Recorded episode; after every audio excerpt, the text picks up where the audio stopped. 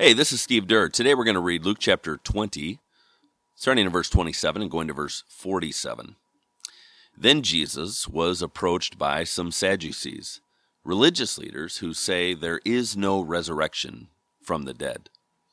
They posed this question Teacher, Moses gave us a law that if a man dies, leaving a wife but no children, his brother should marry the widow and have a child who will carry on the brother's name. Well, suppose there were seven brothers. The oldest one married and then died without children. So the second brother married the widow, but he also died. Then the third brother married her, and this continued with all seven of them, who died without children. Finally, the woman also died. So tell us, whose wife will she be in the resurrection? For all seven were married to her. Jesus replied, Marriage is for people here on earth. But in the age to come, those worthy of being raised from the dead will neither marry nor be given in marriage, and they will never die again. In this respect, they will be like angels. They are children of God and children of the resurrection. But now, as to whether the dead will be raised, even Moses proved this when he wrote about the burning bush. Long after Abraham, Isaac, and Jacob had died, he referred to the Lord as the God of Abraham, the God of Isaac, and the God of Jacob. So he is the God of the living, not the dead, for they are all alive to him. Well said, teacher, remarked some of the teachers of religious law who were standing there. And then no one dared ask him any more questions. Then Jesus presented them with a question. Why is it, he asked, that the Messiah is said to be the son of David? For David himself wrote in the book of Psalms, The Lord said to my Lord, Sit in the place of honor at my right hand until I humble your enemies, making them a footstool under your feet. Since David called the Messiah Lord, how can the Messiah be his son? Then, with the crowds listening, he turned to his disciples and said, Beware of these teachers of religious law for they like to parade around in flowing robes and love to receive respectful greetings as they walk in the marketplaces, and how they love the seats of honor in the synagogues and the head table at banquets. Yet they shamelessly cheat widows out of their prop- property, and they pretend to be pious by making long prayers in public. Because of this, they will be severely punished. All right, um, I want to focus on this first part of this encounter that Jesus has with some religious leaders called Sadducees, who were temple officials, the ruling class, the wealthy religious leaders in Jerusalem. So Jesus, again, he's in Jerusalem. He's this is the last week of his life. He's doing all kinds of things in the temple, teaching in the temple, um, having meals with his followers, all of this. And uh, here, Jesus here is asked about the resurrection and he's speaking here about resurrection. And at the time of Jesus, there were a lot of uh, there were some different beliefs surrounding resurrection. The prevailing view at the time of Jesus by the people, by uh, the mob, you know, uh, by the public, was that God would one day resurrect His people and set the world right.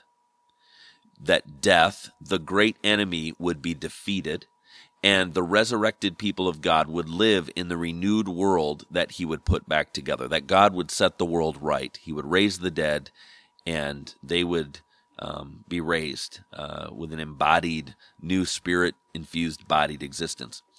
Uh, this was also the belief of the Pharisees, and this was the belief of many people at the time of Jesus resurrection, renewed life um, in a world put back together. And this hope um, was not, though, for a disembodied existence in clouds as souls in heaven. Sometimes when we talk about uh, resurrection, we think we're going to get to go to heaven when we die. But but that's the ultimate hope for resurrection isn't going to heaven when we die with a disembodied soul. The hope was an embodied, new spirit fleshed, renewed, perfect life that could no longer be touched by sickness or death or imperfection. So the expectation uh, was that God would resurrect the dead all together in one moment. However, there were some people at the time of Jesus, like the ruling religious leaders called Sadducees, who are confronting Jesus in this story, who did not believe in the resurrection. And that's the way you always remember that the Sadducees didn't believe in the resurrection is if you don't believe in the resurrection, it'll make you sad. That's why they were sad. You see? Get it? Get it? Okay, that's enough.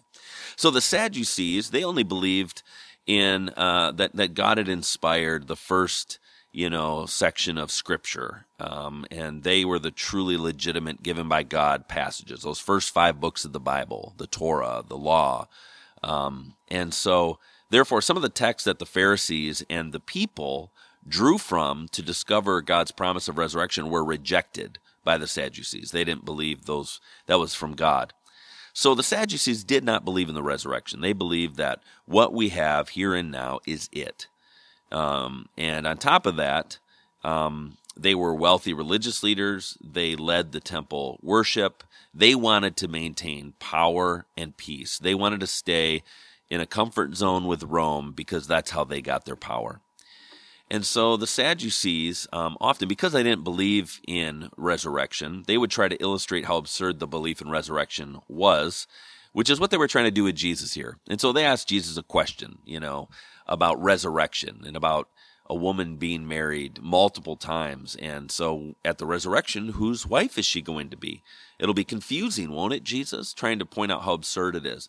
But Jesus here makes a couple points in response. He says, first of all, in the resurrection, uh, that's an, that's not even a legitimate question or concern because death is going to be wiped out along with sexual relations and the need for family lineage it, that we're, we're going to become um, they're, they're, we're going to have an immortal experience. It's not that we're going to become angels, but we'll, we'll become like angels. There, there won't be any more death.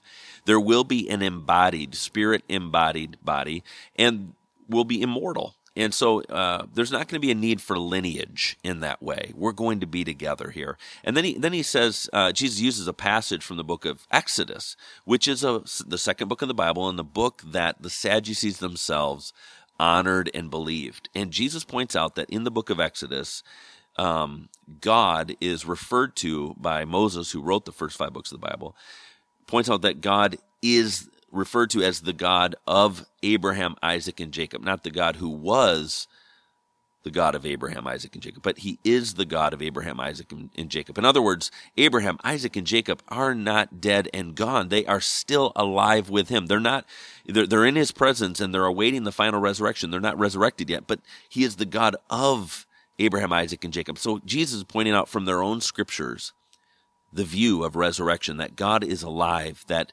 Abraham, Isaac, and Jacob, their forefathers, are alive and present with him awaiting resurrection. So, therefore, here, here's kind of the point I'm trying to make Jesus believes in resurrection. Jesus believes in resurrection, which is good because in under a week's time from this story, he will be raised from the dead. Uh, and so Jesus clearly is coming down saying, I believe in the resurrection. And he gives us some hints into what it's about. Now, let me just talk about Easter because that's coming up here for us on that first Easter, that resurrection Sunday, Jesus' resurrection was different than anyone had expected. It wasn't the resurrection everyone was anticipating. The expectation and assumption was that there would be one resurrection. Uh, that when God the King returned, everyone would be raised and the world would be set back right. But when Jesus rose again from the dead on that Easter Sunday, he was the only one who was raised. He went first. He's the pioneer. And so he was given a new uh, spirit empowered body that will never be touched by death. Now, again, side note Jesus raised people from the dead. There are still accounts in the world of people being raised from the dead. That's not resurrection. That's a resuscitation. That's someone who comes back to life, that God brings back to life. And when God brings them back to life, they still are touched by death. They'll die again. The people Jesus raised from the dead died again, you know. His buddy Lazarus, his good friend, he raised from the dead, but Lazarus then died again. However, resurrection is when you receive a new spirit empowered body that can no longer be touched by death. And so, um, He was the only one raised in that way, fully resurrected. He went first. He's the pioneer. And, and in 1 Corinthians chapter 15, I just want to share this passage with you as we think about Easter. Paul is teaching about the resurrection and the order of resurrection hope. He said this Christ Jesus has been raised from the dead. He is the first of a great harvest of all who have died. And he goes on to say, There is an order to this resurrection. Christ was raised as the first of the harvest. Then all who belong to Christ will be raised when he comes back. And so this Easter, we have hope because Jesus was raised from the dead. Because he was raised from the dead, we know death will be defeated, that death's number will be up. So we have confidence that we will rise, that our loved ones will rise, that we will have a resurrected body like his. He's like our model home. We look at him and say, that's what life is going to look like for us. And we know that we will experience God setting the world right and living, uh, and will live on in a renewed world.